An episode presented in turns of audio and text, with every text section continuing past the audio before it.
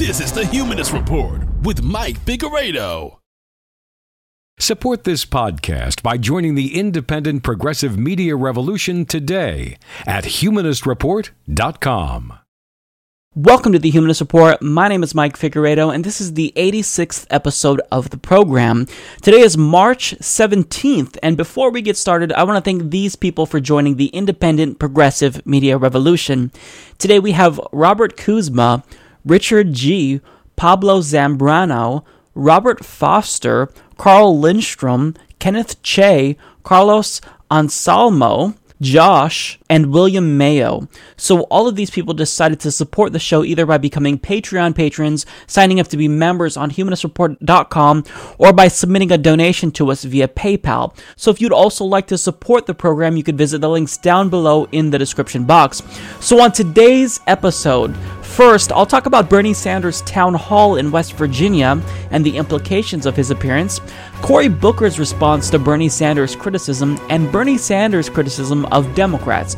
I'll also discuss Joe Manchin's plan to fix Obamacare, Rachel Maddow's epic fail, Green Party candidates that are up and comers, and I'll discuss how Trump's healthcare bill is imploding before our very eyes, as well as his relationship with criminal banks and how that's going to impact the economy. I'll also talk about his unusually cruel federal budget, and I'll give you an update on Jeff Sessions' war on marijuana. I'll talk about tantrums that Republicans have been throwing at public forums. And finally, I'll address why Democrats are now less popular than Trump and the Republicans. So, all of these topics will be discussed in today's episode. I'll also get to a voicemail towards the end of the show. Uh, so, let's go ahead and jump right in. Hopefully, you guys enjoyed the program. West Virginia is a state that went overwhelmingly to Donald Trump in this last election. He won by a 42 point margin, and even back in 2012, Mitt Romney beat Obama by a 27 point margin of victory. So to simply just say that this state is conservative is an understatement. This is a deep red state. Now, when I tell you something like this, if you're a Democratic consultant, you just automatically assume that this state is unwinnable. It's part of the reason why even Democrat officials from this state, like Joe Manchin, pretend to be Republicans because they just assume that everyone from this state is ideologically right wing. They're going to agree more with right wing economic philosophers. But Bernie Sanders recently stated that he doesn't necessarily buy into this red state, blue state dichotomy. I think essentially, and why I really dislike this red state, blue state business, is that my ex- personal uh, uh, record and, and what I believe to be the case is if you talk common sense to people, if you ask people, Yeah. uh, do you think your kids should be going to tuition-free public colleges and universities? You know what people will say overwhelmingly? Yeah, I do think so. Do you think we should give tax breaks to billionaires? And people say, you're out of your mind, you're crazy. Now, this may sound counterintuitive because if you live in a red state, why would you buy into the economic philosophies of a social democrat who believes in bigger government when you simply believe in smaller government? But I mean, at the end of the day, Bernie Sanders is proving that these ideological disagreements don't disprove the fact that we all just want the same thing opportunities, education, but we just have a different belief as to how we can make these things come to fruition. Now, Bernie Sanders is starting to really prove that this red blue state dichotomy may be false because by just going to these states and talking to people and explaining to them how Republicans and Democrats have been screwing them over, well, they're going to be receptive to this message. Now, Bernie Sanders proved this during a town hall in McDowell County, West Virginia, and he was in a room full of Trump supporters, and they were actually really inclined to agree with Bernie Sanders, and they applauded him on a number of points. So, with this next clip, I'm going to show you. Bernie Sanders was explaining to them how the Trump healthcare proposal would screw them over, and they were very receptive to his message. I happen to believe that healthcare is a right, and we should move toward a Medicare for all.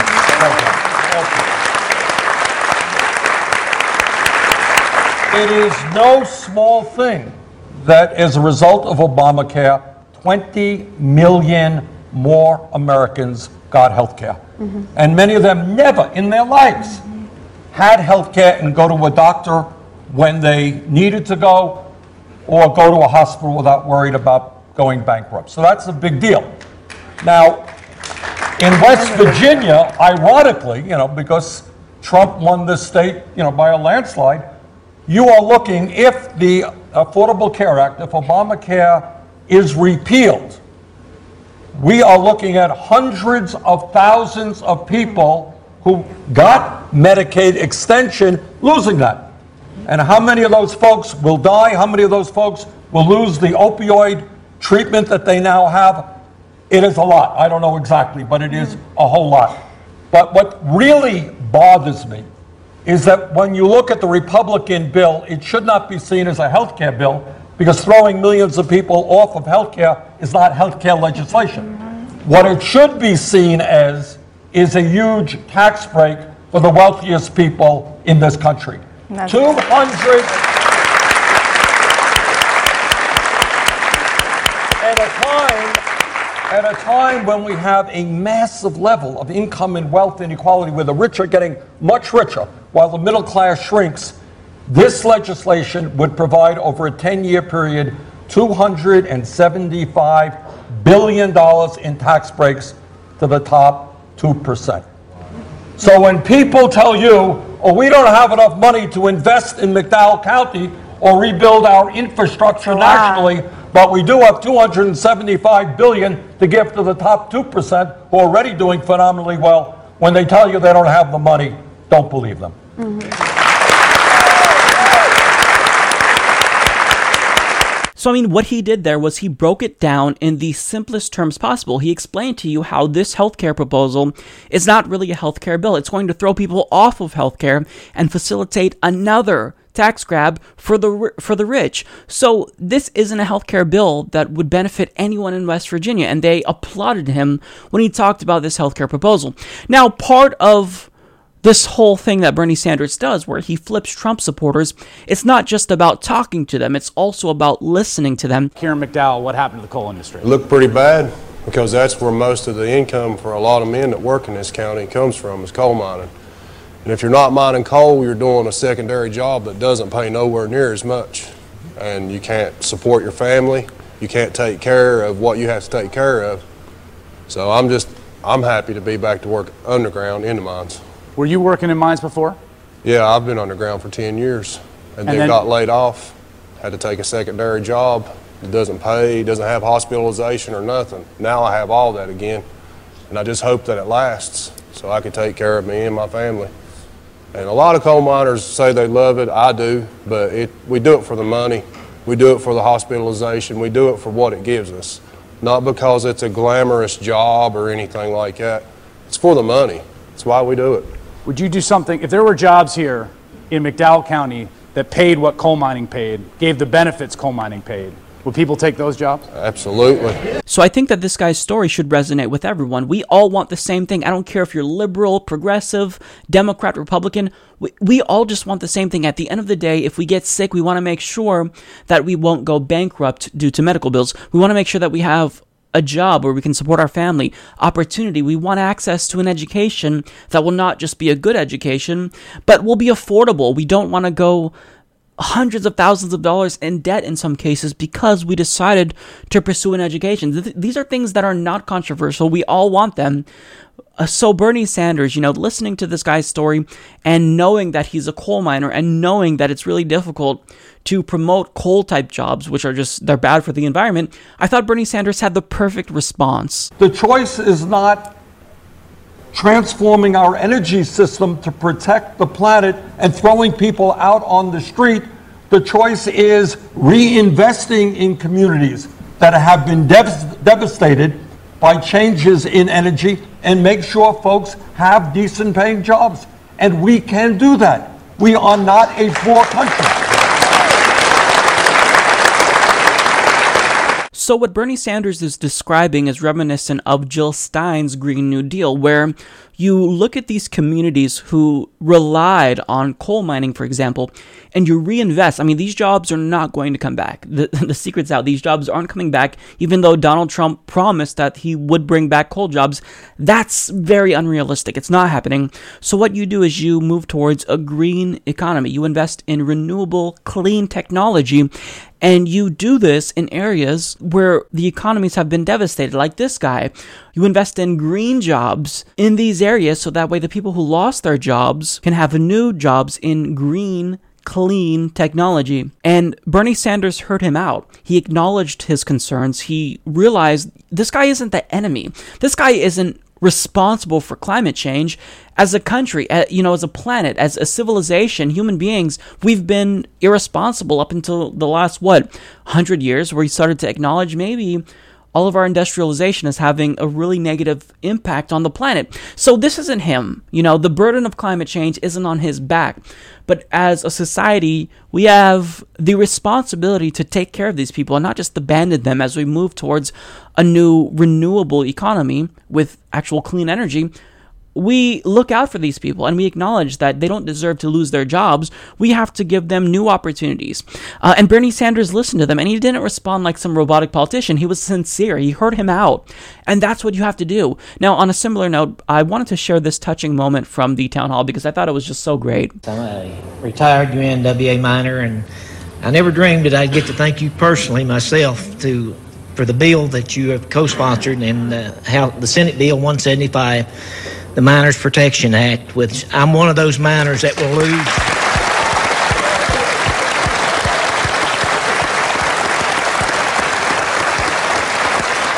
I'm one of those miners that will lose his health care at the end of April if they don't pass that law. I come from local uh, 1440 in Matewan. It's a little old town on down the river where McDowell's water goes to when it leaves McDowell County, and uh, we have over, we're one of the largest locals in the UMWA. We have over, over 800 members, all inactive. They're all retired. So we look at things different, and, and we look at our health care and what we've already worked out. We're not going to mine any more coal. Our coal mining days are over, and we looked at to have the funds that we work for and that promised. were promised to us taken care of. That's all we asked. And it's a, I think it's kind of ironic that a senator from the Northeast yes. takes care of my benefits better than someone like Mitch McConnell. Uh.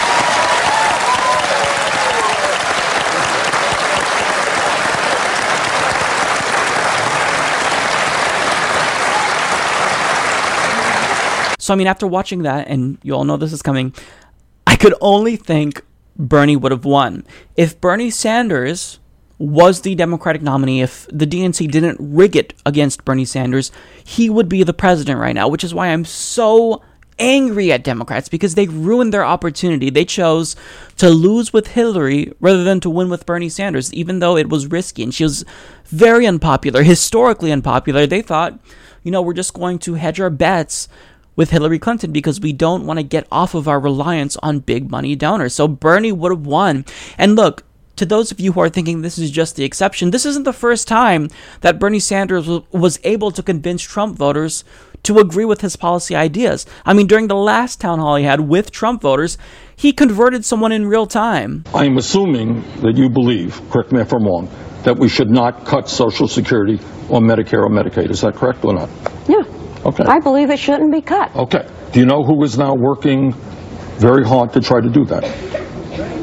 Republicans in Congress oh, have a plan under the guise of saving Medicare and saving Social Security, making devastating cuts. That's what Republicans are now trying to do. The other point that you made, which is a very, I think you made it, or you, both of you have made it actually, is who's going to pay for this stuff? And that is a very fair point. What all of us should know is that over the last 25 years, there has been a massive transfer of wealth in this country from you to the top one tenth of 1%. In other words, the middle class has shrunk and trillions of dollars have gone to the top one tenth of 1%. Do you think it's inappropriate to ask those people to start paying their fair share of taxes so we can adequately fund Medicaid and making public colleges and universities tuition free? Is that an unfair thing to ask? I don't think it's an unfair thing to ask. They, the one percenters, they got rich off us. That's right. So it's time they put back. Right. Okay. All right. All I'm saying. So look, I, I, I watch these town halls. I see how Bernie Sanders interacts with people and they know that he cares. He's not running for an election right now. He's doing this because he genuinely is concerned about their well being. And this is why Bernie Sanders is the most popular politician in the country. A new poll just found this out. It's because he's genuine. He's not rehearsed. When I hear Bernie Sanders speak, I'm not worried that he's bullshitting me. Bernie Sanders is someone who is genuine. And if more politicians were just real, they just had organic conversations with real people, then we would be in a much different predicament than we are right now. So when people ask me why I'm so hard on Democrats when I hate Republicans and Trump so much, this is why. It's because you have to be like Bernie Sanders. But the fact is that they don't want to be like Bernie Sanders, so we have to invest in a new party, the Green Party, or we have to start a completely different party, the People's Party, with Bernie Sanders as the head of that party.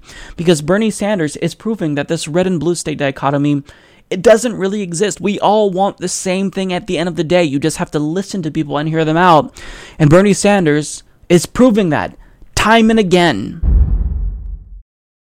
So, even though it's the case that Senator Bernie Sanders has been appointed to a leadership position in the Democratic Party, I think that deep down he knows that they're just exploiting him for his popularity, just as MSNBC is currently doing by hosting all of these town halls. But nonetheless, I think Bernie Sanders is privy privy to what they're doing, and I think that he knows that he's not going to be silenced because they're trying to give him some power. And he was recently asked what he thinks the Democratic Party stands for, and his response was pretty harsh. He states, You're asking a good question, and I can't give you a definitive answer. Certainly, there are people in the Democratic Party who want to maintain the status quo. They would rather go down with the Titanic so long as they have first class seats. Damn. So Bernie Sanders, you know, he's harsh in his criticism, but everything he says is constructive. He's not being malicious, even though he gets criticized still by the Clinton wing of the party for being too harsh on Democrats. What he's saying is common sense. And there's a reason why he's the most popular politician in America. It's because we believe him and he's willing to be introspective and talk about the flaws of America. And even though Chuck Schumer has scolded Bernie Sanders and tried to convince him to not criticize Democrats, well, Bernie Sanders isn't listening, and it's because he shouldn't listen, because if you just allow Democrats to continue doing business as usual, we are going to have Republicans in office for a lot longer than we want, and also we're not going to have an effective opposition party.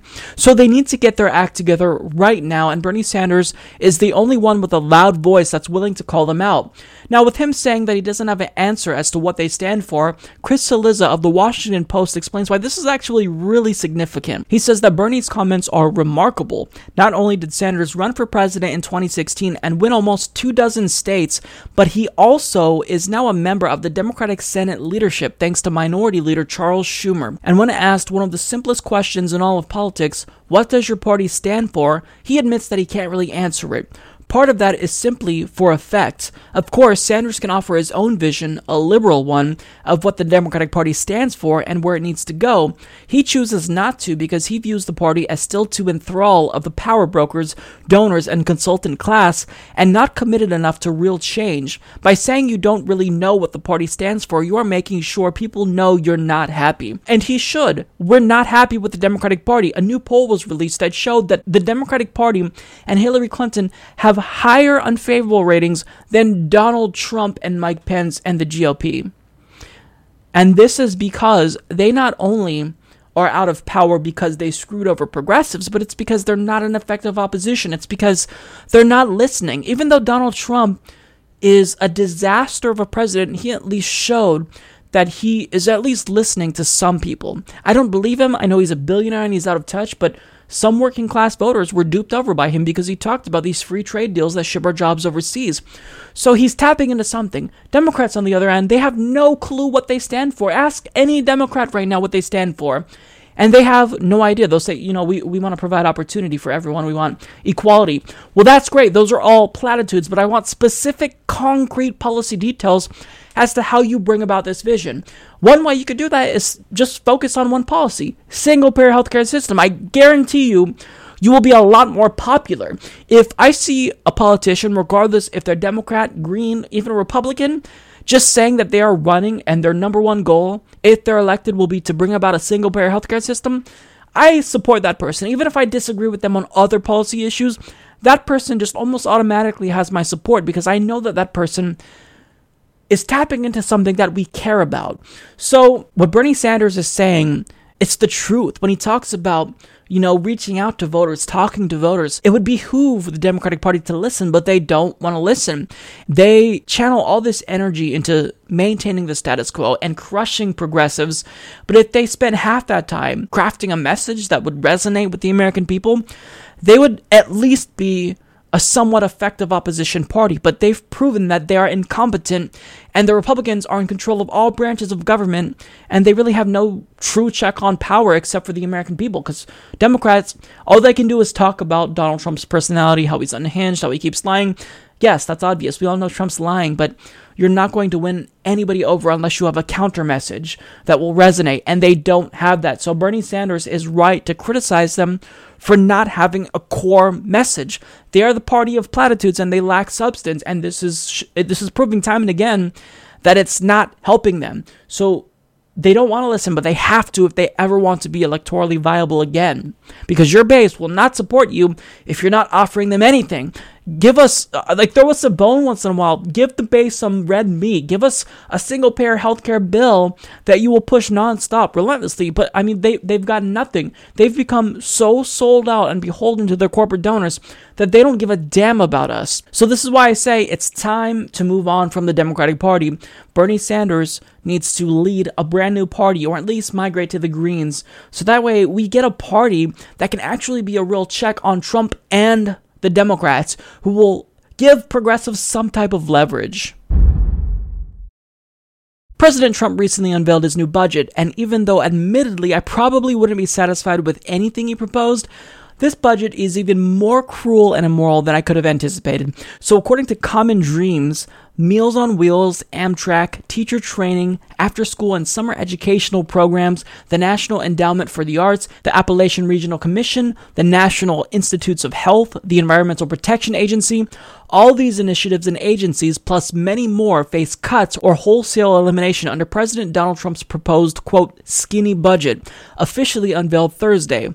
Meanwhile, the blueprint calls for increases in military spending, border and immigration enforcement, and money for charter and private schools. In fact, warned Diane Yentel, head of the National Low Income Housing Coalition, Trump's budget would have a devastating impact on millions of the lowest income people across the country.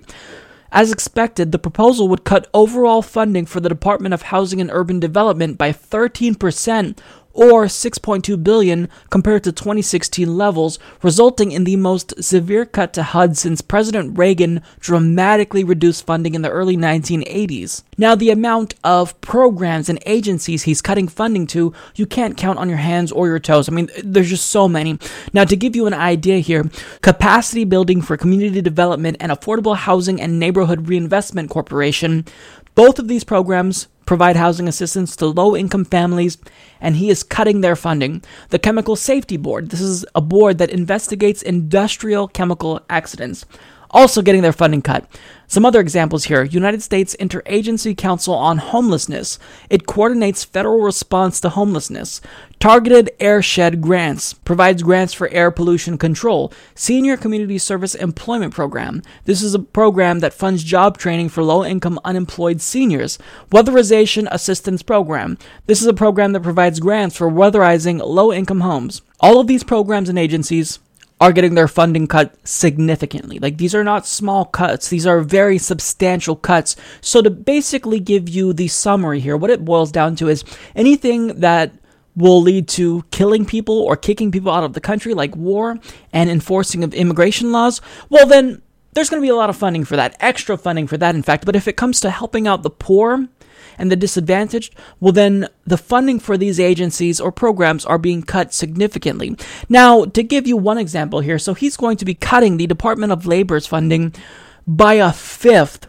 So Heidi Shierholz of the Economic Policy Institute stated, if you care about U.S. workers, it makes no sense to cut a fifth of the budget of the key agency that protects workers from being killed on the job, that protects their pay and benefits, that helps them get retrained after job loss and provides unemployment benefits if they can't find a job. Working people deserve to work in a safe environment and get paid the wages and overtime they are owed. Without a fully functioning Department of Labor, workers will not have recourse when taken advantage of by unscrupulous employers, and employers who do want to follow the law will not have the assistance they need to comply. So, I mean, this proposal makes me so angry so angry. This is just cruel. I don't know how else to describe it. This is a very cruel budget proposal that will screw over the middle class, the poor, the disadvantaged, basically, basically everyone who's not a multinational corporation or militarist. You're going to get screwed over. So, Donald Trump is just shameless. He has absolutely no shame. And I want to share Bernie Sanders uh, what Bernie Sanders said because he actually slammed this budget and he articulated exactly what I'm feeling. He states President Trump's budget is morally obscene and bad economic policy. It will cause devastating pain to the very people Trump promised to help during the campaign. At a time of massive income and wealth inequality, when 43 million Americans are living in poverty and half of the older Americans have no retirement savings, we should not slash programs that senior citizens, children, and the working people rely on in order to provide a massive increase in spending to the military industrial complex. Trump's priorities are exactly opposite of where we should be heading as a nation. To just show no regard, to even show contempt to the poor, to show that you care more about killing people in foreign countries, to show that you care more about kicking people out of the country than helping the most disadvantaged people in the country. We're fucked as a country. We're not a compassionate society. So, I mean, to anyone who is part of the working class who voted for Donald Trump, I feel really hor- horrible for you. I mean, he really pulled the wool over your eyes. He duped you. Uh, and he's playing you for a fool. And as he decides to basically make the largest cuts to these programs and agencies that we've seen in a generation, who will actually call him out? In government. Will any Democrats stand up? Bernie Sanders is calling them out, but I mean, this is a disgrace. What Democrats need to do is go on every single news show, on cable news, and talk about these specific cuts and how they're going to impact the American people. I mean, I can't. I haven't even gone through all of them on here. There's there's more agencies and programs that he's cutting, uh, but I just can't go through all of them. He's basically cutting everything, with the exception of military spending and immigration enforcement it's just absurd to me. it's just downright immoral. So, last week I talked about how the Republican replacement to the Affordable Care Act is a complete and utter disaster, and I expressed hope that this bill would never see the light of day. And this is because we have reason to believe that it wouldn't be passed because there's even a number of Republicans that oppose it. Now, since I posted that video, the prospects of this bill passing diminished substantially, especially after the Congressional Budget Office released a bombshell report that actually quantified just how atrocious this healthcare bill is. So the New York Times explains the budget office estimated that 52 million people would be uninsured in 2026 under the House Republican bill, compared with 28 million projected under current law. The report foresees huge changes in Medicaid by 2026. It said federal Medicaid spending would be 25% lower under the House bill than is projected under current law, and the number of Medicaid beneficiaries would be 17% lower, with 14 million fewer people covered by Medicaid. So, with this report from Trump's Congressional Budget Office, you just simply can't sell this bill to Congress, and you certainly can't sell this bill to the American people. Now, I have reason to believe that Donald Trump is jumping ship on his own bill because there was a report from Breitbart released just the other day where they tried to throw Paul Ryan under the bus. Let's listen, and I'll tell you why I suspect that Donald Trump is now trying to sabotage Paul Ryan. There are basically two things that I want to make really clear. Um, as for myself as your speaker, I am not going to defend Donald Trump. Not now, not in the future. Um, as you probably heard, I just invited him from my first congressional district uh, GOP event this weekend, a thing I do every year. And I'm not going to be campaigning with him over the next 30 days. Um, look, you guys know I have real concerns with our nominee. Um, I hope you appreciate that um, I'm doing what I think is best for you, the members, not what's best for me. And so I want to do what's best for our members, and I think uh, that this is the right thing to do. I'm going to focus my time on, on campaigning for House Republicans. Uh, to everyone on this call, this is going to be a turbulent month. Uh, many of you on this call are facing tough re-elections. Some of you are not.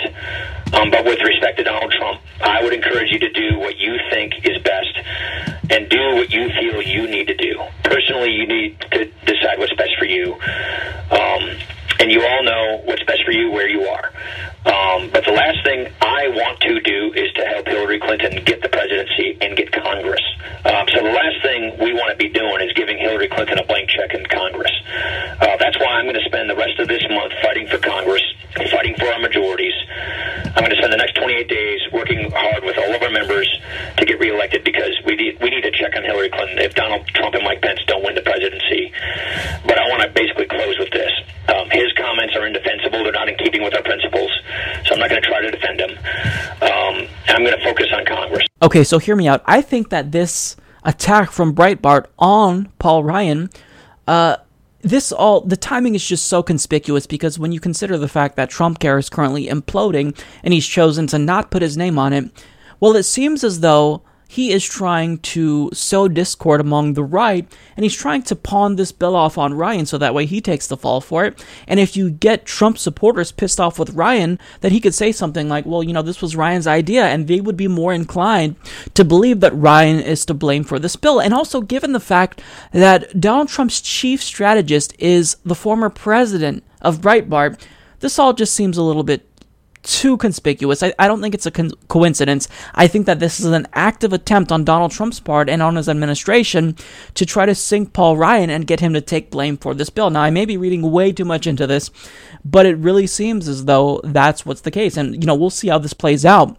But if this bill fails, then Republicans have no choice but to come up with another replacement to Obamacare because that's what they've been saying they would do for the last seven years. So, I mean, if they don't deliver on their one promise, they'll prove that they really don't know how to govern. But I mean, the ultimate takeaway from all of this is that, you know, once they inevitably come out with their shitty band aid of a response to Obamacare, well, then the Republicans will be done. They'll wash their hands. They'll say, We fixed Obamacare. And obviously, there'll be more flaws with Trump care. And then Democrats will then try to fix Trump care. And then the Republicans will try to fix their fix the Trump care. And you're just going to have this unending cycle of a broken healthcare system. So, part of this, I think I'm seeing the silver lining in that this will all facilitate the shift towards single payer. And there's an article in The Hill that talks about how this may lead to Bernie care once and for all. Because as this debate continues to unfold, support for a single payer healthcare system continues to grow. And they explain how this current healthcare debate is paving the way for Bernie care. They state the issue before us is how to fix Obamacare. The long overdue answer? a single payer healthcare that I would call Bernie Care. Under Bernie Care, healthcare would be a right for all Americans to enjoy, not merely a profit center for giant insurance companies or big pharma. Under Bernie Care, the highly popular and brilliantly successful Medicare would be the model for a Medicare for all system that would shift power to consumers and patients, universalize insurance coverage, and lower insurance premiums and drug costs for customers. If Trump Care passes, there will be an electoral revolution against Republicans in 2018 and 2020 elections as voters feel the pain from the GOP plan. If Trump care is defeated, Republicans have nobody to blame except themselves for spending seven years running against the increasingly popular Obamacare without having any alternative to repeal or replace it. As Trump care sinks, Bernie care will rise, keeping the best of Obamacare and building new bridges to true and revolutionary healthcare reform after the great debate that is only beginning and long overdue. So, I mean, the answer the fix it's just all right in front of us. It's it's the big elephant in the room. There's one way you can fix obamacare. There's one way you can end the healthcare debate once and for all. You implement a single payer healthcare system. Now the reason why we haven't done this is because all of the politicians, or certainly the majority, they're bought off by the private insurance industry. They accept campaign contributions from these health insurance companies that rip us off. They're then lobbied by health insurance companies. They receive talking points from health insurance companies, and then they choose to only create a healthcare plan that is within the confines of the free market. And that's not going to work. You can't economize something like healthcare. It's just not something that you want to try to make profitable. You want a system that provides health care for people. I mean, it's in the name, health care. And care and profit are mutually exclusive things. You can't try to combine those two. You can't provide adequate health care to people if there's a profit incentive. So you have to move towards single payer. And the silver lining at the end of this whole debate is that this is slowly but surely paving the way. And all it's going to take is the American people rising up and demanding a single payer healthcare system. So, I mean, as Trump care implodes, as Trump tries to use Breitbart, the propaganda wing of the alt right, to sow discord among the right, what we're seeing here is the extension of this stupid healthcare debate that is unnecessarily long. And more and more people will see that Bernie Sanders is proposing the end of this healthcare debate. Single payer, it's the way to go. Canadians are very happy. Uh, people in the United Kingdom are very happy. And it doesn't even have to be single payer, even though that'd be the easiest. If you propose some type of national health system, like the UK, like France, there's variations of systems where everyone is covered uh, by healthcare, I mean, you will make this healthcare debate non-existent. We can move on and fix other aspects of our broken broken political system. But so long as we have a free market model of healthcare, and we don't even give people a public option, this debate will persist, and Bernie Care will get more popular. So I love branding this as Bernie Care. And we need to realize that single payer is non negotiable at this point. I'm not willing to concede or support a politician that's not in favor of single payer. If you don't get on board with something that's an easy, common sense solution, I can't support you. Senator Joe Manchin was on MSNBC and he was talking about his opposition to the Republicans' proposal to repeal and replace the Affordable Care Act. Now, throughout the course of the interview, I thought that he said things that were mostly agreeable. He talked about how you shouldn't just repeal the Affordable Care Act, you should just try to build upon it uh, and fix where it's lacking. However, there was a portion of the interview where he was kind of put on the spot and asked about what he would particularly do to fix the Affordable Care Act. And his answer was really perplexing to me. Let's say the system was kept in place as is, but you had one change you could make to Obamacare to improve it, whether it's for country at large or West Virginia specifically. What would that one change be? Well, the first change would be is the market basically for the 26 year olds. Mm-hmm. I've got 26 year old. I haven't found one that bought it yet. I haven't found one 26. Okay, how do you make it? How do you make it uh, more learned for 26? You change the requirements of that plan. You have catastrophic. You change it. We call it a copper plan, and it should be about 80 to 100 dollars a month. Mm-hmm. Right now, it's forty six. And only young people can purchase the catastrophic plan, or can everyone purchase that catastrophic plan? Well, you have to open the market up, sure. the product to the market. And some people, right. if you're a healthy forty five year old, sure. and you're doing everything right, you don't want all this other. So we. Yeah, but we the thing about healthcare is that you don't know when you're going to get hit with something. That's right? exactly. So, so if you, you give catastrophic chance, coverage to a bunch of people, you're right. You're going to end up with a lot of people not having coverage that they need. It's yeah, hard. So his answer tells me that Democrats are not having meetings about the messaging. They're not talking about how they respond to the flaws of the Affordable Care Act because that answer is easy. He talked about, you know, well, this whole thing is broken because we need 26 year olds to buy health insurance, but they don't want to do it because they're healthy. So we offer them, you know, uh, ca- catastrophic coverage. Okay, that's not really the flaw. What you need to do is you answer every single question about fixing Obamacare with a public option or single payer. And I know that they're not going to support single payer. So at a minimum, you say public option. So the fact that Democrats haven't gotten together, the fact that Chuck Schumer hasn't rallied them and said, look, anytime we ask about what we do uh, to fix Obamacare because it's flawed, you can't deny that fact, we tell people that we want a public option. But his answer really communicates to me that they're completely lost. They realize that they're opposed to Donald Trump's uh, new bill, but they don't know exactly what they would do differently. So, I mean, they're kind of in the same predicament as Republicans. They're trying to defend a shitty healthcare law that is, quite frankly, completely broken, uh, but they don't necessarily know what to do to fix it. The answer is very, very simple you say you support a public option. I mean that that's that's such a moderate reform that you do because for those of you that want government run healthcare, you have the option, hence the public option, and you appease those people. So it makes no sense to me why this wasn't his answer. A public option would bring down the cost of healthcare premiums because you have a government run plan that forces the private health insurance companies to compete with government. So they can't rip us off because that government run plan will not be based on profit, it'll be based on coverage.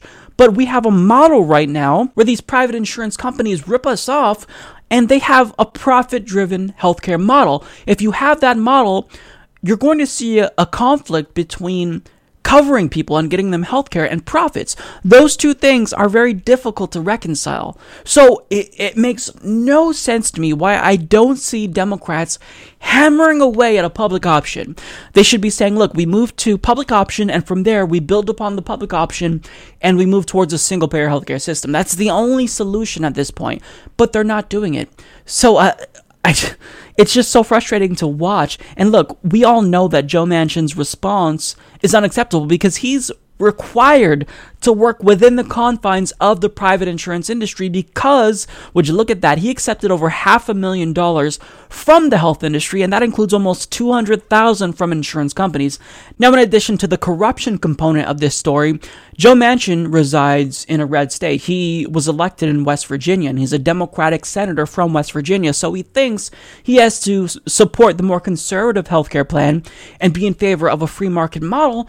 But what he doesn't realize is just the other day, Bernie Sanders was in your state, Joe, and he said this and was applauded. My view is different than most in Congress. I happen to believe that health care is a right, and we should move toward a Medicare for all.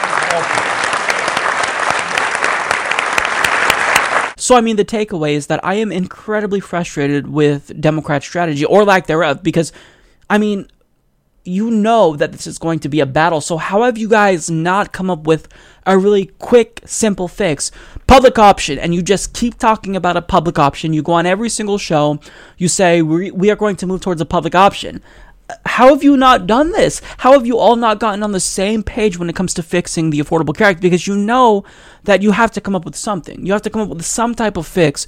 And the fact that they're just not all on the same page of public option, which is something that's just moderate healthcare reform, proves that they are just beyond repair when it comes to corruption. So I just find this frustrating. I mean, look, I, I don't want to give you the impression that everything he said during this interview was wrong because I agree with most of what he said. However, when it comes to fixing the Affordable Care Act, the solution is easy. We all like Medicare. It has a very high approval rating. We all love Medicaid. Have a system where we have a government option so that way we don't have to go through these private health insurance companies that rip us off. I mean, my deductible is $6,500. I don't have the money. I cannot pay $6,500. So I'm tired of being ripped off. If I had the option of going to a government run plan, I would absolutely gravitate towards that system because when I was on Medicare, or excuse me, Medicaid, it was a much better plan than my shitty health insurance plan. So they've got to realize that they're not going to win anybody over by proposing just these little vanilla reforms that are just band aids on a huge problem. The answer is public option, and ultimately, that move towards a public option should facilitate the shift towards single payer ultimately, because that's the end game. Single payer. That's non negotiable for me. A single payer option would end this debate once and for all. And the fact that they're not even talking about a public option and we don't see them just talking about this day in and day out, it, it just shows that they're so lost. Last week, I talked about how Cory Booker was shamed into doing the right thing because he voted against a bill that would have facilitated the importation of prescription drugs from Canada. This would have substantially reduced the cost of prescription drugs, which we absolutely need. And we know that his vote was contingent on the fact that he took almost $400,000 from the pharmaceutical industry. So he was called out by Bernie Sanders. Millions of people across the country just rained down on him, and he was forced to change his position. And he's now working with Bernie Sanders on a bill that would import prescription drugs from Canada. Now, he states that he didn't support this bill initially because there were a lack of safety standards that compelled him to vote against it. Now, what he says is pretty contradictory, but he responded to Bernie Sanders' criticism about this bill, and he continued to lie and obfuscate the truth like he usually does. Let me ask you about drugs, because that's obviously an important part of healthcare, and you know Bernie Sanders was very critical of you and 12 other Democrats for voting against a bill uh, that would have allowed the importation of drugs uh, from Canada. Um, and and uh, I know that you've answered as to why you voted that way. Um, but he was very harsh. He said you lacked you and the other Democrats lacked the guts to stand up to the pharmaceutical industry. Well, well, first of all, you know that that was not a bill. That was, was a res- it was a resolution. It was not even something that if everybody in the Senate voted would have changed one thing. It was a late night resolution during a vote-a-rama that all some of us were asking is, hey, put some safety requirements on it. They weren't put on, and so I went right to work. I said, hey, Bernie, uh, uh, to Senator Sanders, excuse me, let's work together. Senator Casey, Senator Sanders, and I put our heads together, worked on a bill that is is incredible. Not only will it allow imports, but it gives the safety guarantees that a lot of us were concerned about. This has nothing to do with pharma. It doesn't do with courage. Oh, I can assure you it has everything to do with Big Pharma and Courage, Cory. So he continues to lie and obfuscate the truth like he typically does, and he's a pretty good liar. I'll give him that. But progressives aren't buying it. So he states it was not a bill, it was a resolution, so if everyone voted for it, it wouldn't have changed one thing. Well, that's not really true because with these types of resolutions, if you vote for them, then it could facilitate a passage to the codification of a real bill that would actually allow us to import drugs from Canada. And this is really weird what he's saying if you think about it. So if he really bought his own argument, he wouldn't care so much about the safety standards as he's saying he does. Because you can support this allegedly symbolic bill, but later when a quote unquote real bill comes up, well then you can make sure that it includes safety standards. But if this bill really is just a symbolic gesture, then why wouldn't you signal to the American people that you do want them to be able to import drugs from Canada? So I mean, you're contradicting yourself here. If this bill is just symbolic, if it's meaningless, then why would you care so much about safety standards? It makes no sense. Then he also talked about uh, that the bill didn't have safety standards, so he went right to work. Uh, and again, this isn't how this whole debacle played out. Once you received criticism for your vote, you then espoused talking points from the pharmaceutical companies that lobby you as a means of damage control. And once you realized that we weren't buying what you were selling us, you then went to Chuck Schumer, who held a meeting with Bernie Sanders, and he literally scolded Bernie Sanders and told him to cool it on criticizing Democrats that voted against this bill because Republicans are the real enemy. And then you were hoping that Chuck Schumer could nudge Bernie to get him to tell his supporters to cool it. But once you realized that everyone was still pissed off at you, then you decided to go and ask Bernie Sanders to write a bill with you. So you didn't automatically do the right thing. You were shamed into doing the right thing. You didn't just automatically go to Bernie and say, hey, let's work on something else because I disagree with this bill. It wasn't until we called you out that you decided to change course. And once you realized that this may actually hurt your 2020 election chances when you run for president, inevitably, that's when you decided to do the right thing. So it's not as though you just automatically got to work. You voted against this bill and you thought that you would go unchecked, but that's not what happened. We all know that your vote was contingent on the $380,000 that you took from Big Pharma. Now, thankfully, Jake Tapper actually called him out on this point. You know that there are progressives out there who are looking for a white knight and were disappointed in that vote. And in addition, I think in 2014 you were the number one recipient uh, of donations from pharmaceutical companies and, and uh, executives of, of them. Uh, how can these people who are very wary of big pharma and very wary of the fact that rising drug prices is one of the main reasons why healthcare costs are going up so much, that you're going to be on their side and not the side of all these pharmaceutical companies that are in your state. I'm a big believer that life is about what you do and not what you what you say. And so my uh, uh, performance in the Senate when it comes to issues that really are important to my community, like please understand this. A lot of folks in the Senate go home. I go home to Newark, New Jersey, Central Ward, a community of folks who are uh, working class folks who are battling every day against rising rents, rising college costs, a lot of the challenges we're facing. That's where my loyalty lies. And we're, we're trying to, in the Senate, my team is trying to focus on that. So when it comes to pharmaceutical prices, they're too high. And my, if you look at my performance in the Senate, whether it's a bill I just did with Senator Sanders or talking and working about other ways to lower prescription drugs. In fact, go back to when I was a, when I was a mayor, uh, we had ways to, we, we did an incredibly innovative program to lower prescription drug costs and get more people into preventative care. So my work and my, lo- and you know this from my history, what got me into politics in the first place was representing low income communities. I still live in a, in a census tract where the median income is $14,000 per individual. That's where my loyalty lies. I haven't put anything out there ever that's contrary to that. Oh my god, stop fucking lying. Wow. that that was shameless. I mean, I don't even know what to say about that. He says, "I'm a big believer that life is about what you do and not what you say."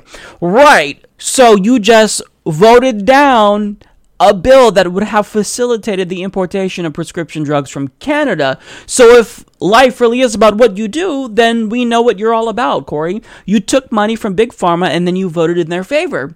So it's funny to me that you're going to say this, and then he cites the bill that he recently created with Bernie Sanders. You don't get to do that. Are you serious? You don't get to brag about a bill that you were shamed into supporting once you got criticized for it. You don't get to boast about that, Cory. Are you joking right now? You literally have the gall to boast about the bill that we had to twist your arms to get you to support.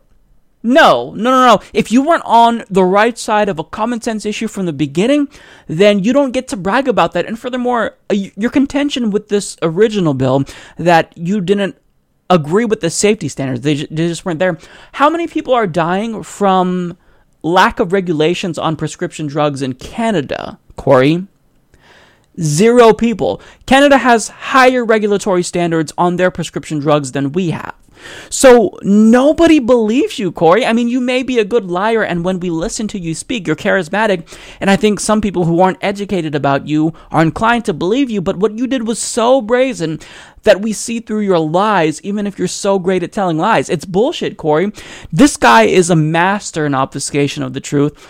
And he really is thinking that he's going to run for president. And during this interview, Jake Tapper actually asked him, you know, are you planning to run for president? And he said no, he shut it down. But Come on. He recently attended a summit with Democrats where they talked about what ideas you would bring to the table if you do choose to run in 2020.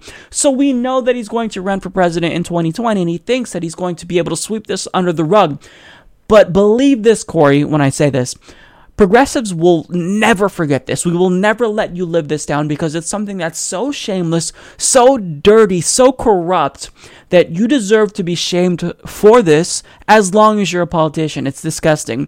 So you don't get to lie and get away with it anymore. Those days are long gone. We're tired of Democrats, we're tired of Republicans, and you don't get to be just a little bit less shitty than Republicans. And in fact, Ted Cruz voted for this bill. So if even Ted Cruz is on the right side of an issue and you're on the wrong side of an issue, we know you're not progressive, Cory. The 2016 election is over, but there are still special elections occurring across the country in numerous locations, and we currently have a real opportunity to elevate progressives that would be game changers. And when I say progressives, I'm not talking about Democrats, I'm talking about Green Party candidates that would change the game when it comes to politics. So the first one I want to talk about is Cheri Honkala. Now, Cheri is not new to politics. She was actually on the 2012 Green Party ticket as Jill Stein's vice presidential running mate. Now, currently, she's running to be a state representative in the 197th district in Pennsylvania. And according to Philly Mag, the Green Party didn't file Honkala's nomination papers by the January 30th deadline, so Honkala was left off the ballot. She petitioned a Commonwealth judge to order the Pennsylvania Department of State to put her name on the ballot, claiming that a Green Party representative and a state employee had miscommunicated about the filing process, but Judge Wesley Oler Jr. rejected the petition this afternoon. So after that, any normal person would give up if they didn't really care about politics, but she is not. She's trying to persevere in spite of this, and she is now continued her campaign, but she's doing a write in campaign that's unprecedented, really.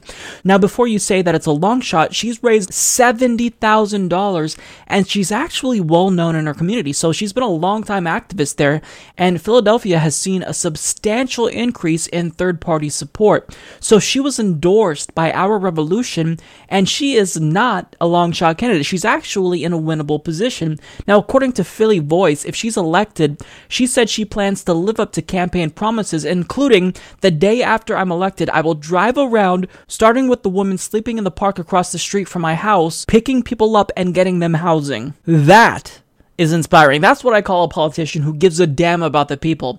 Now, if you're wondering about her other policy positions, she is basically the female equivalent of Bernie Sanders. I think that most of us in this country have been taught to li- adjust to a lower standard of living, that somehow that there's not enough to go around, and that people are taught to proceed from this notion of scarcity when we actually live in a very wealthy nation. And I've had the opportunity to travel all over the world, and people just don't get it.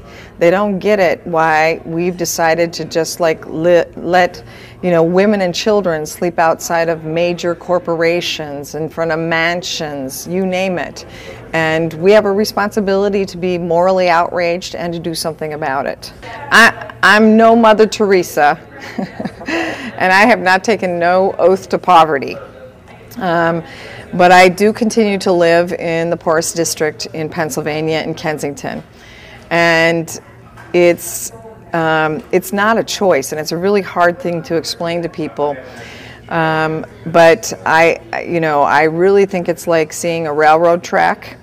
And um, I believe that if you know something or you feel like you have a responsibility to do something about something because you have those particular skills and knowledge, that you have a, a moral responsibility to do something about it. Now, Cheri isn't the only Green Party politician that's becoming increasingly popular. So there is a 26 year old Green Party candidate that is running in the 34th District of California named Kenneth Mejia, and he is a self proclaimed Bernie crat, and he's actually crowdfunding his political campaign and raised more than 38 thousand dollars. And the best part about Kenneth is that when you listen to him talk about policy, man, it, it's like music to your ears. Listen. If you look at what the Green Party and what we're fighting for is number one, single payer, like healthcare. Like Okay. the, the working class needs health insurance. Right now, they're not getting it. Yeah, but then Number we got to pay more taxes, right? What, what is it? Would it, would we Well, have? we could actually fund it through uh, the Federal Reserve, through modern monetary theory is, is, is another big thing we could do, and then also Oh. taxing the one percent as well. So in terms of helping the working class, what we want to do is uh, what I'm pl- pushing for in my platform is guaranteed um, basic income, twelve thousand dollars a year. Oh, you guys are so rad. See, that's the problem. You guys get Yeah. so crazy. That scares the hell out of everyone Right, listening exactly. when you say stuff like they're like, well, they're Yeah. crazy. Another big thing: thirty-hour work weeks.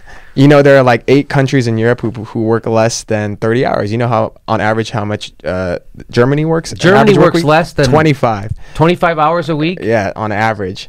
And they provide healthcare as a right. They provide education as a right. How else can we provide the, the working class health uh, education as a right? Like that's another big thing. And canceling student debt. Student so how debt, could yeah. they do that? How do, how does Germany people work half as much as they do in America? Basically, is that what you're saying? Right. Those those other countries, exactly. Those industrialized nations, they work lesser hours. Wow. So what he's saying there is identical to my beliefs. He's basically a male equivalent of Jill Stein. So I kind of see Cheri Honkala as a female equivalent of Bernie Sanders, and I see Kenneth Mejia as a male equivalent of Jill Stein, even though he identifies uh, as a Bernie crat. But what he's saying here are policies that I absolutely agree with. That most people think is too liberal. He's talking about a universal basic income of twelve thousand per year. This is something that I think is essential, especially when you see how our economy is gravitating towards automation. So we have to guarantee people a standard of living that they will not fall below. And if you give them $1,000 per month, you are ensuring that a lot more people will not fall victim to homelessness or poverty or hunger.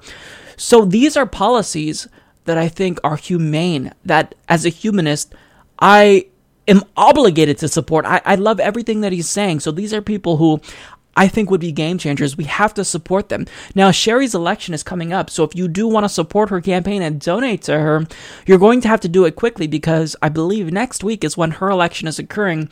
And towards the end of the month, Kenneth's election will be occurring.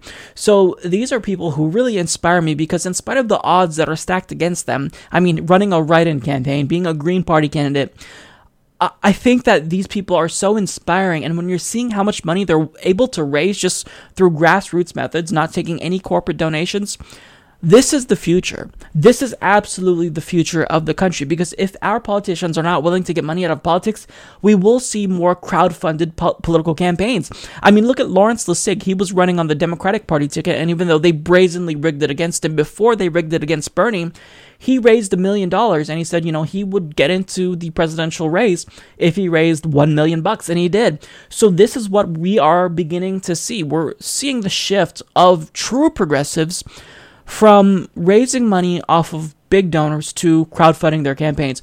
It's incredibly inspiring and during this dark political time that we're currently in, These types of candidates are what we need more of. So if you can support them in any way, please do it because these are the people who are going to change the country. And even if they're not successful, they're still paving the way for other progressives that see that it's possible that you can raise money exclusively via grassroots methods. You don't have to take money from large corporations. You can take money from the people and represent the people exclusively and show them that you're only looking out for their interests by taking their money only. So I absolutely am inspired by these two, and I really hope that they are successful.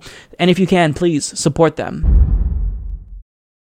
Throughout the course of his presidential campaign, Donald Trump was extremely harsh on Hillary Clinton, and rightly so, because she was just way too cozy with Wall Street, specifically Goldman Sachs. And Goldman Sachs is a criminal institution that was responsible in part for the crash in 2008. Now, Donald Trump, almost as soon as he was elected, started doing exactly what he criticized Hillary Clinton of doing.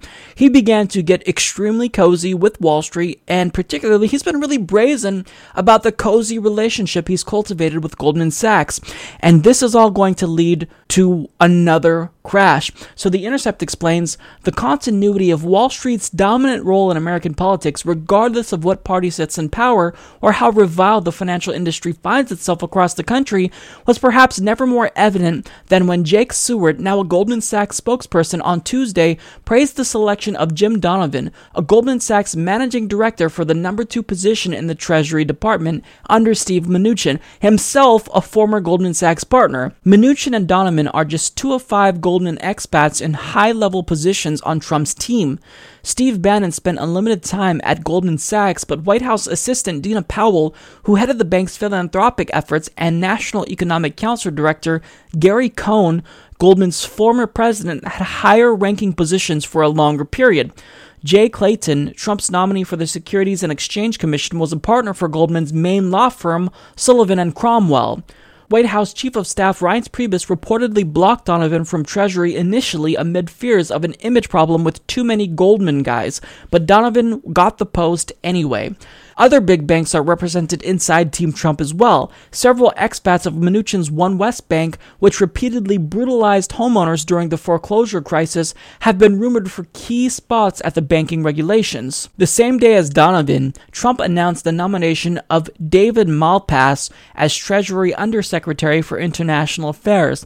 Malpass was the chief economist for Bear Stearns right before the investment bank imploded. He literally wrote an opinion piece called Don't Panic About Credit Markets for Wall Street Journal in August of 2007, noting housing and debt markets are not that big a part of the US economy.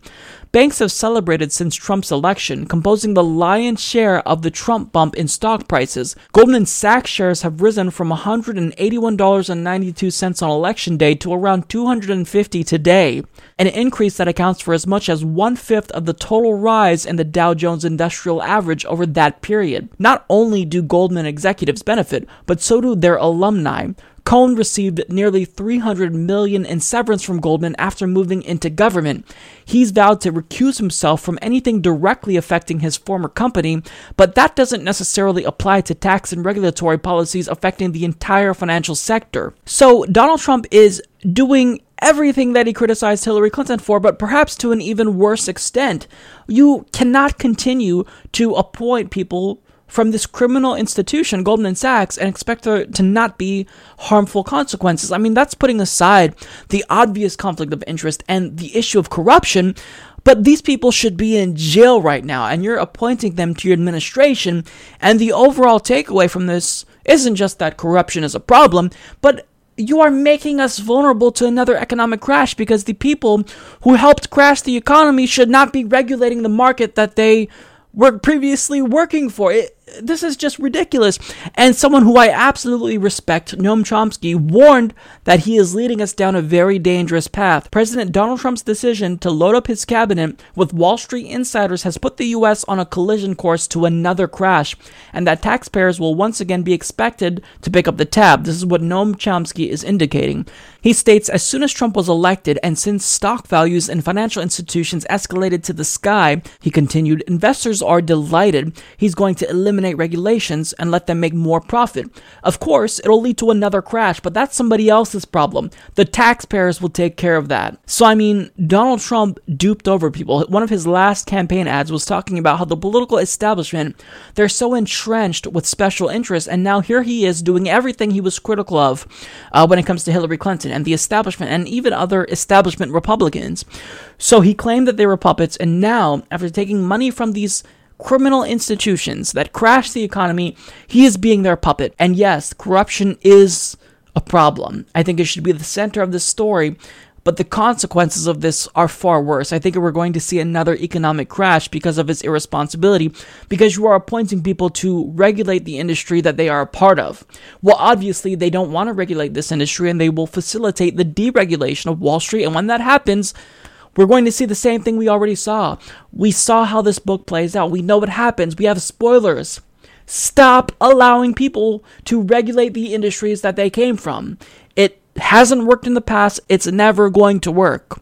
This is why we say that the game is rigged. We need a political revolution because no matter who you elect, they're always beholden to the people that donated to their campaigns. They're always beholden to these large multinational corporations and financial institutions that screw us over, that crash the economy, and force us to bail them out. Well, I'm done with that. We shouldn't be rewarding Goldman Sachs. We should be putting their executives in jail after what they did in 2008. But Donald Trump, he's a billionaire. He doesn't understand our frustration with the big banks. And anyone who voted for him was complete and utterly duped over. So I, I feel bad for those people because, man, you were played.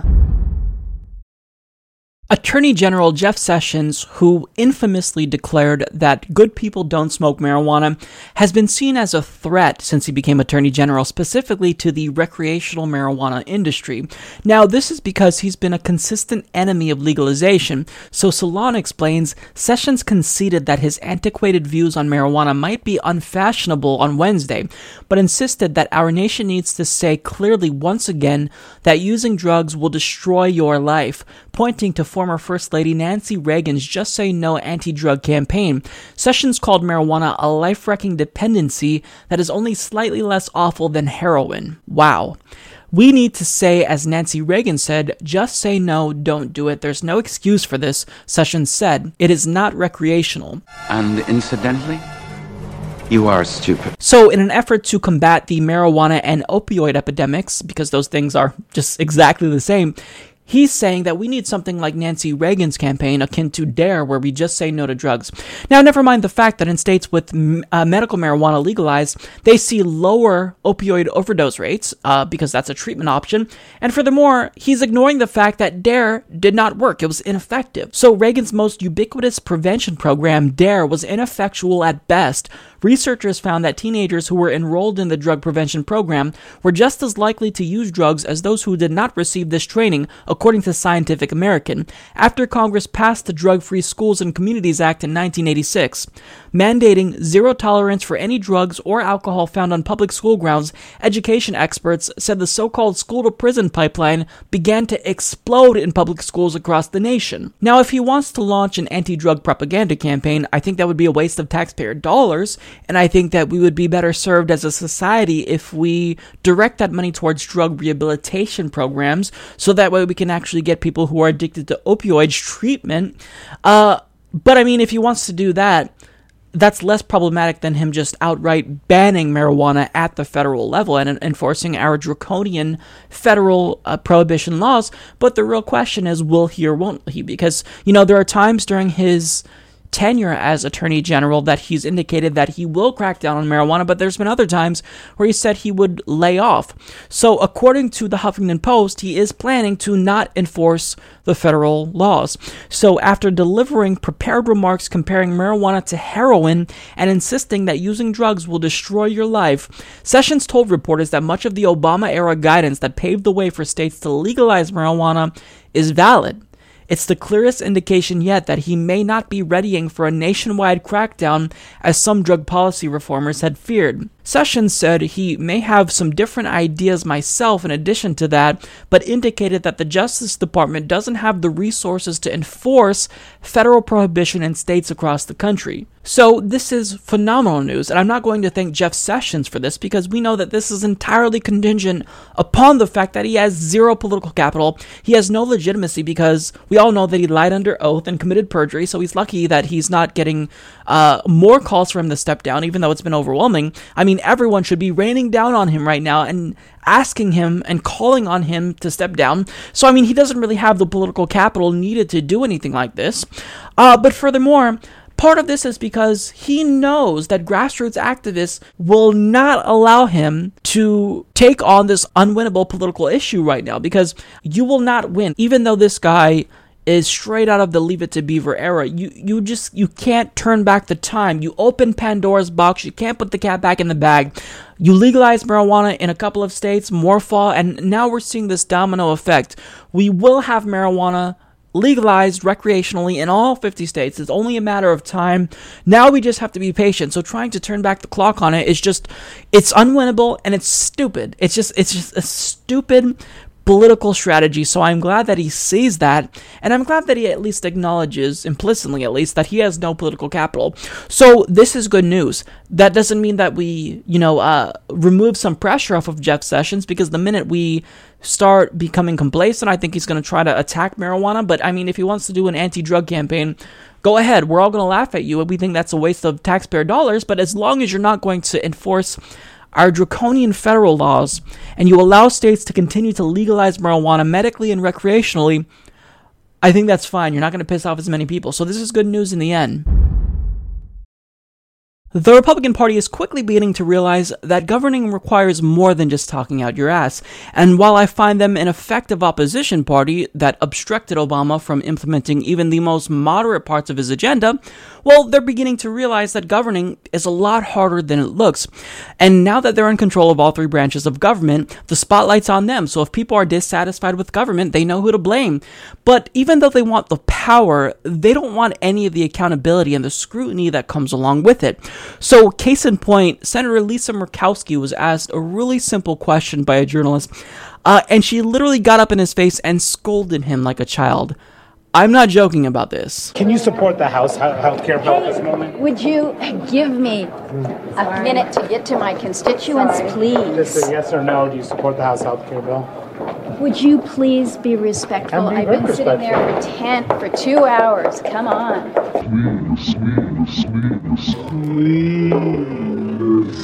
Wow.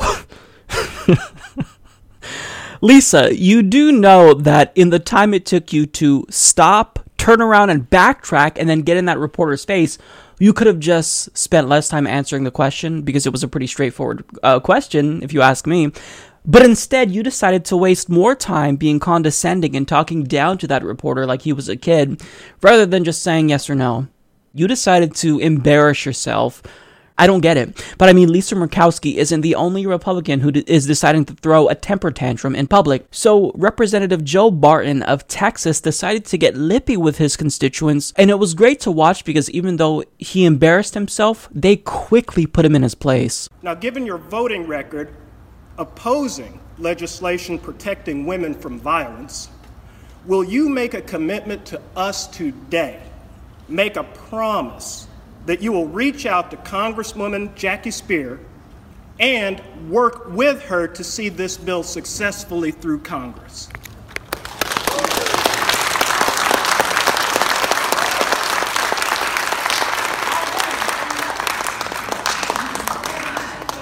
Let me, let me comment on a number of things there. On the first bill that I voted against, uh, that's a true statement. And I voted against it because I think that's a state issue, not a federal issue. There are all. No. Civil rights don't go to states. No, if it's violence against women, that's a national issue. Right, That that's is not an issue state. that impacts everyone, everywhere, not only in this country, but everywhere. Civil rights. State of Texas. You represent Texas You first. start shut up. What is that? What, what is that? You don't tell anybody to shut up. This is this. We, you work for us. shut up. What the hell did you just say? He's against violence against women bills because that's a state issue, not a federal issue. Okay, that's a cop out because, in other words, what you're really saying is, you know, I don't care enough about violence against women, so I'm going to delegate that responsibility to the states. And if we are dealing with a state that doesn't want to protect women from violence, then, you know, I'm sorry, they're just going to have to petition their local government. What, what's his moral barometer? Where is it at? It's nowhere. Why are you part of the federal government if you don't think that it has any responsibility in regulating the states? I mean, have you not heard of the Supremacy Clause? Violence against women, to, to say that this is a states' rights issue, that's completely idiotic. And someone said correctly so that civil rights don't go to the states. It's not a states issue. Civil rights are guaranteed. And I think that protecting women from violence is something that the federal government should take an interest in. But the fact that he decided to say, you know, this is just the states' rights issue, it was embarrassing. Now, he literally told someone to shut up. That was the most crazy part of this video. He said, You, sir, shut up. Really? And then the response is, uh, You don't tell anyone to shut up. You work for us. And that was great. And I tried to look for the rest of the video, if there is, you know, a second part to that, where we can see the backlash and just the aftermath beyond, you know, that short couple of seconds, but I couldn't find it. But wow, he's telling his constituents who pay for his salary through their tax dollars to shut up because he refuses to address violence against women. If there's an easily winnable issue, it's violence against women. How many people in the country are actually in favor of violence for women. I mean, I, I can't find anybody. But apparently, this guy, I mean, if, if you don't want to address violence against women, then apparently you're complicit in it. And then you get pissy when people call you out. Makes no sense to me. This makes absolutely zero sense. This is a winnable issue. You can look like a hero if you support preventing violence against women, but you won't even do that. Unbelievable. But, you know, you talk about states' rights. I'm sure you would vote against gay marriage. I'm sure you would vote against marijuana legalization. So you're not consistent on states' rights. You're a you're a cherry picker. You support states' rights when it benefits you. Uh, and you reject the idea of states' rights if you think that you know uh, a woman wants to have an abortion. You don't think that she should be allowed to uh, have that autonomy for herself. You think the federal government needs to intrude upon that right. So I mean, these Republicans are consistently proving to be cowards, and now they've just resorted to throwing temper tantrums in public. I mean, do you not realize that you guys have been governing governing now for what, like three months? And you're looking horrible. You have no clue what you're doing. So, I mean, like I said, they're a great opposition party. They can obstruct presidents from doing what they want to do and carrying out their agenda. But when it comes to governing, they are completely clueless. And quite frankly, I'm really enjoying watching this. Rachel Maddow, as you all know by now, has been the laughing stock of the country among both the right and the left because she overhyped a story that went absolutely nowhere. Now, I used to respect Rachel Maddow, but she is one of the many people that fell from grace after she revealed that she was just a propagandist for the Democratic Party in 2016. Now, she tweeted out that we've got Trump tax returns seriously. Now, when you read that tweet, I mean, certainly when I read the tweet, there was this implication that she was able to obtain his more recent tax returns, which are important so that way we can know more specifically about his business dealings. However, you know, 9, 9 p.m. rolled around and, you know, she began to talk about how it's really important that we see what's in president's tax returns. And she just dragged it on and dragged it on. And she even had a cliffhanger where she left us on a commercial break and said, you know, we'll reveal them when we come back. So she overhyped this way too much. And finally, when she got to the tax returns, she revealed absolutely nothing. What I have here uh, is a copy of Donald Trump's tax returns. We have his federal tax return for one year for 2005. I believe this is the only set of the president's federal taxes that reporters have ever gotten a hold of. Uh, what we have are these two pages, front and back, from the same 1040 form that you might have filled out when you file your taxes. Um, and in terms of what's on here, let me give you the basics. Um, aside from the numbers being large, uh, these pages are straightforward. He paid uh, $38 million, looks like $38 million in taxes. Uh, he took a big write down of $103 million. More on that later. Uh, if you add up the lines for income, he made more than $150 million in that year. Mazel tov. Uh, we got these pages We got this document today from a Pulitzer Prize winning investigative journalist who's better on financial matters than almost anybody else in the business. His name is David Cay Johnston. Uh, these pages turned up the other day in his mailbox. David will join us live here in just a moment. Um, but because nobody has had the president's taxes before, we didn't know what to expect. Um, when we showed this 2005 return to the White House to ask them if it's real, uh, we sent this over to the White House tonight, and the White House responded basically with, yep. Yep. Okay. Well, that wasn't what you made it out to be, Rachel. Did you honestly think that we would be excited, or as excited as you had anticipated, for his 12 year old tax returns? Really? That don't reveal anything? And now there's a substantial portion of people that believe that Donald Trump himself planted these tax returns so that way uh, he would give it to someone that would give it to a journalist because this makes him look good. Because for someone that made 150 million, I don't think that a 25% tax rate is fair. But I mean, there's no real bombshells in these tax returns. There's no information about his business dealings, and it's 12 years old, Rachel. Yep. So what you did was you allowed Donald Trump to brag about this because he paid more in taxes than Mitt Romney. He paid more in taxes than Bernie Sanders even. And he should pay more in taxes than someone like Bernie Sanders because he makes more money than Bernie Sanders, but this percentage, even though it's still too low, it's not as bad as other politicians. So you built this up as though you were going to reveal something that showed his corruption or showed that he was evading his taxes when you revealed the complete opposite. You helped Donald Trump, Rachel. What I thought initially was that she learned about sensationalism the hard way because everyone was mocking her. You had late night hosts like Stephen Colbert mocking her, and the whole country on Twitter, you know, just mocking her relentlessly. However, it seems as though Rachel Maddow is the one that's going to be getting the last laugh because, as Mediaite puts it, the most remarkable part of this story may be the ratings generated in an hour of cable primetime focusing exclusively on taxes. Rachel Maddow just trolled all of us for ratings. Yep. You helped him. He looks good now because of this. So, this, I think, will assuage any speculation that we have now about his more recent tax returns when I still want to see his more recent tax returns. I want to know about the potential conflicts of interest uh, and how he does his business dealings because that will tell me about his way of governing and whether or not he's going to show favor to these countries that he has business dealings in. So I mean, this is this is so frustrating. This isn't what we wanted. Obviously, the point of seeing the tax returns was to get to the bottom of whether or not he's doing anything bad and whether or not he's paying his taxes. But what you revealed was nothing, Rachel. So this is such an embarrassment. But I mean, like I said, at the end of the day, even though she was mocked, that ratings boost is probably going to lead to her getting a big check from MSNBC. So I mean, she's the one who's really getting the last laugh at the end of the day because sensationalism sells, unfortunately. Uh, and her doing this, uh, even though it led to her decline in credibility potentially, you know, I, I think that MSNBC probably liked it, and we're probably going to see them encourage more of this type of behavior from their hosts. So, you know, it's just such a stupid debacle. Yep. So I often talk about how the Democratic Party is really unpopular right now because they lost the White House, they lost the Senate, they lost the House. Uh, they don't hold a majority of state legislatures and governorships. They're just extremely unpopular right now. Uh, but a new poll released by Suffolk University really shows and quantifies just how unpopular they are.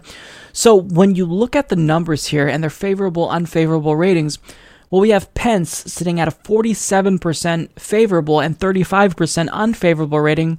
Trump at 45% favorable, GOP at 37% favorable, as well as media sitting at 37%. Now, when you look at the Democratic Party's favorable and unfavorable ratings, well, they are sitting at a 36% favorable rating with a 52% unfavorable rating. And it gets worse. Hillary Clinton specifically is sitting at a 35% favorable rating and a 55 percent unfavorable rating. Hillary Clinton has a higher unfavorable rating than Congress. So how is it that someone who has no political power right now, Hillary Clinton, is even less favorable than the person who she lost to, who at one point in time was the most unfavorable presidential candidate in American history?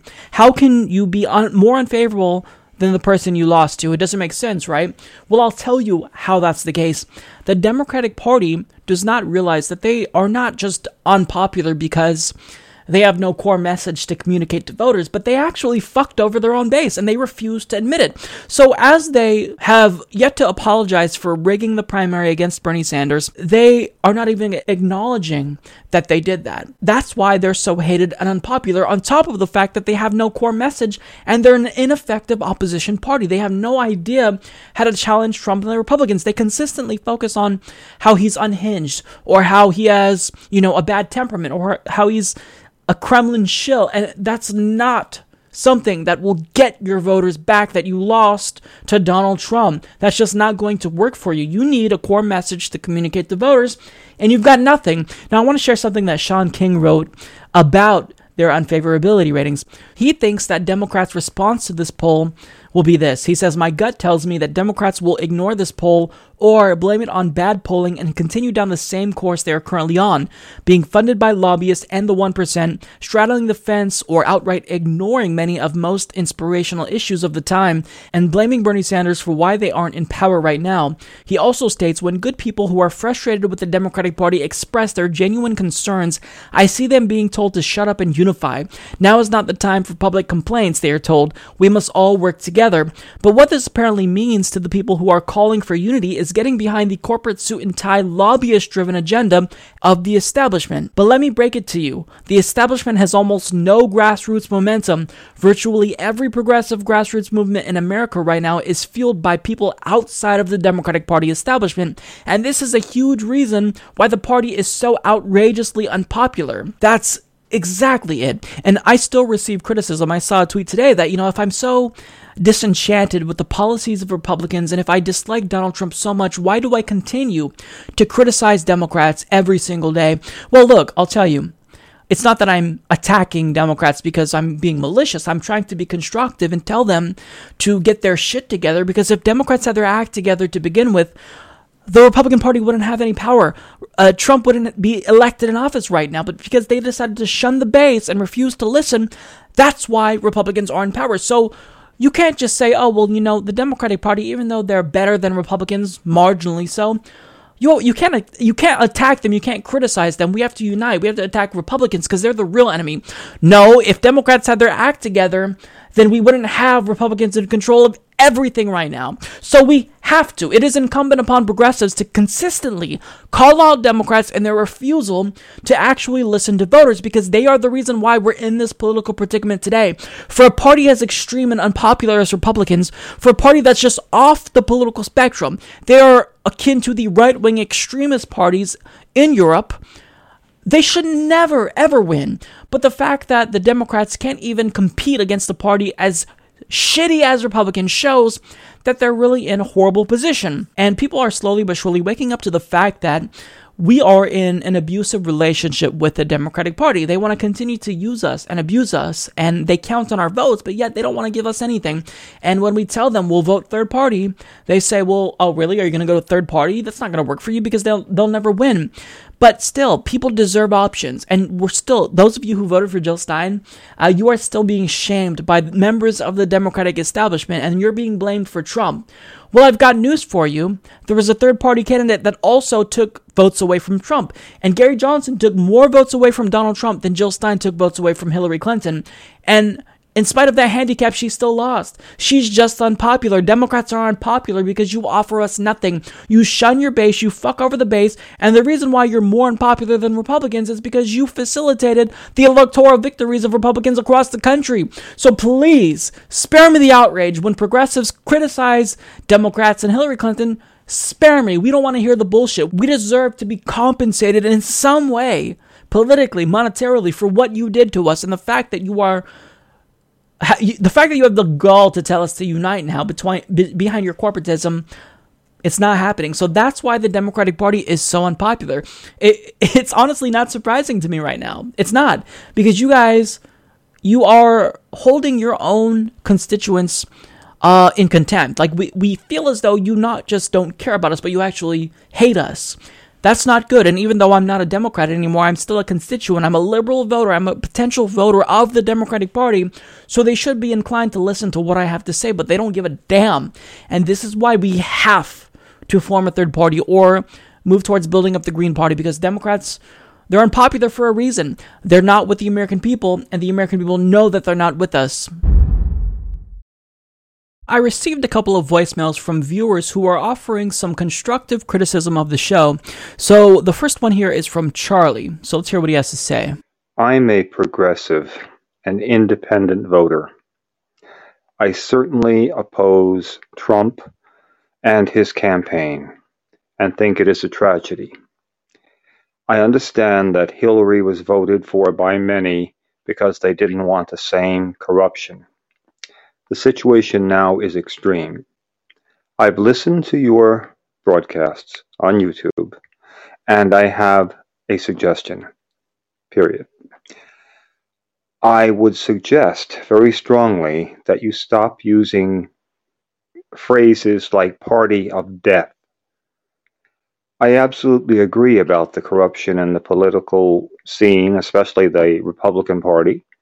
Not that the Democrats are angels, but I think you're going to drive people off by using these extreme terms. So, first of all, thank you so much for the message because I think that what you are saying, I think there's some truth to it. Uh, so, I do agree with you, but I do think there's a caveat. So, if I do say terms like Republicans are the party of death, I don't think I'm going to convince any conservative to come onto my side because that type of rhetoric it, it is seemingly bombastic. But the caveat is that I'm not saying that Republicans are the party of death to be hyperbolic. I'm saying it because I think it's literally true. I mean, when you think about how the Congressional Budget Office found out that under their new healthcare proposal, 52 million people would be uninsured, when you see how they continuously beat the war drums, they started the Iraq War, which led to the death of 100,000 people at a minimum. I mean, that's a conservative estimate. It was probably upwards of a half a million, but at a minimum, they killed 100,000 people because of their unnecessary war, because they lied about Iraq having weapons of mass destruction. But on the other hand, I totally agree with your point. I think it's not going to be conducive to me making any allies among the right of people who I could convert. And I've had some people reach out to me who said, Look, I was a conservative, I voted Republican my whole life, but you got me to be progressive. But I think that number is going to be a lot smaller if I continue to call Republicans the party of death, even if I do believe it's true. So, you know, thanks for the feedback. I think that you have a point here. So I'll definitely take that into consideration. Honestly, I can't promise that I'm not going to call them the party of death because they do piss me off quite a lot sometimes. But, you know, I, will keep your criticism uh, at the back of my mind because I think that there's some truth to it. So this other message is from Ross. So let's hear what he has to say. Where to even start? Uh, I like you. Uh, I need more progressive voices, but just please stop with the backbiting. If people are on your team, they're not like agreeing with 100% of the things you say, doesn't mean that you should attack them. Thanks a lot. See you later. Thank you so much, Ross, for the message. So, um, you know, I don't necessarily know what you mean by uh, saying that I'm backbiting because when you say that someone is backbiting, I think that you are implying that there's malicious intent, but I'm not being I'm not trying to be malicious. I don't know if it appears that way or not, but I'm not trying to be malicious. I'm trying to be constructive of my criticism of Democrats, even though sometimes I call them idiots and dumbasses. My whole overarching goal is to educate them on why they're wrong. So I would like to know what you mean by me uh, backbiting. Spe- specifically, I mean, are you averse to the idea of me criticizing corporate Democrats like Cory Booker because I think that if we don't criticize people like Cory Booker, for example, then we're going to get screwed over. And I think that it's important that we do call out Democrats as well as Republicans because we saw what happened. I mean, when Republicans took office on their first day of this recent uh, congressional session, they tried to repeal an ethics watchdog, or basically gut an, an ethics watchdog. Uh, and when we flooded their offices with phone calls, they immediately reversed course. When Cory Booker decided to vote against the bill that would have allowed for the importation of prescription drugs from Canada, he reversed course once he got backlash. So I think that, you know, what you refer to as backbiting, uh, I, think that you're alluding to the fact that I should probably stop criticizing people who don't agree with me on 100% of the issues, but I acknowledge that I'm not going to agree with people on 100% of the issues, and I could still make allies with those people. However, with that being said, I do think it's important to call people out when they're wrong. For example, if I agree with someone on 99.9% of the issues, uh, and on just that one issue, uh, I disagree with them. Single payer healthcare. I think that I can legitimately critique that person because there are some issues to me that I feel as though they're just non negotiable. If you're not in favor of single payer, then you're in favor of some people not having insurance. And that will lead to people dying or going bankrupt if they get sick. And I just don't think that that's something that I'm willing to yield an inch on at all. I mean, if you are in favor of wars. I, I, I just can't see how I can uh, I can be with you on that. If you think that we shouldn't get money out of politics, if you think that transparency is the end all be all to money in politics, I can't agree with you. So there's nuance to the world just because I criticize someone doesn't mean I, I hate them. I mean, I could acknowledge that Cory Booker, even though he's a loathsome Democrat, he's still better than Jeff Sessions, who's just a racist. So, I mean, there's nuance to the world, and criticizing these people doesn't imply that I support Republicans more than Democrats. But I think that you have to have a two pronged approach in this day and age.